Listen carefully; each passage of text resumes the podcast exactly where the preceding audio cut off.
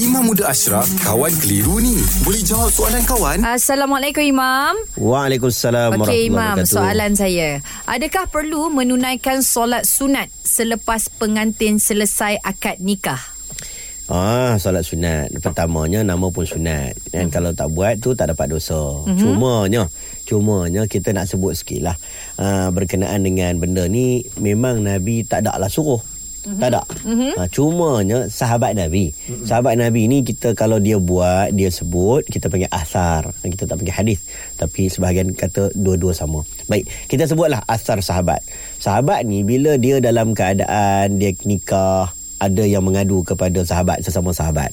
Dia katalah aku nak menikah dengan wanita ni wanita ni nampak macam tak berapa sangat nak dilembutkan. Mungkinlah adalah permasalahan uh, sayang ke tak berapa sayang ke. Jadi aku nak nikah dengan perempuan ni macam mana? Mm-hmm. Jadi sahabat menasihati sahabat yang lain kalau boleh tu antas salliya wa ra'aka rak'atain.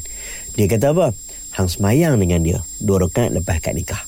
Maksudnya lepas lepas akad nikah Hampilah dalam bilik ke Kan Sebelum uh, tu malam bersama ke mm-hmm. Solat dua rakaat Hang jadi imam mm-hmm. Dia jadi makmum uh, mm-hmm. Jadi m- Benda ni telah menjadi amalan Amalan oleh orang-orang soleh Bila lepas akad nikah Dia orang akan solat Dua rakaat Selepas daripada akad nikah jadi kalau nak buat, saya cadangkan benda yang paling tepat adalah bukan buat lepas akad nikah tu. Mm-mm. Ha, dia kalau buat balik rumah buat dua orang lagi afdal mm. berbanding daripada dekat dekat masjid. Tapi kalau dia kata dah ha, dia dah macam mana syukur tak sabar dah kan.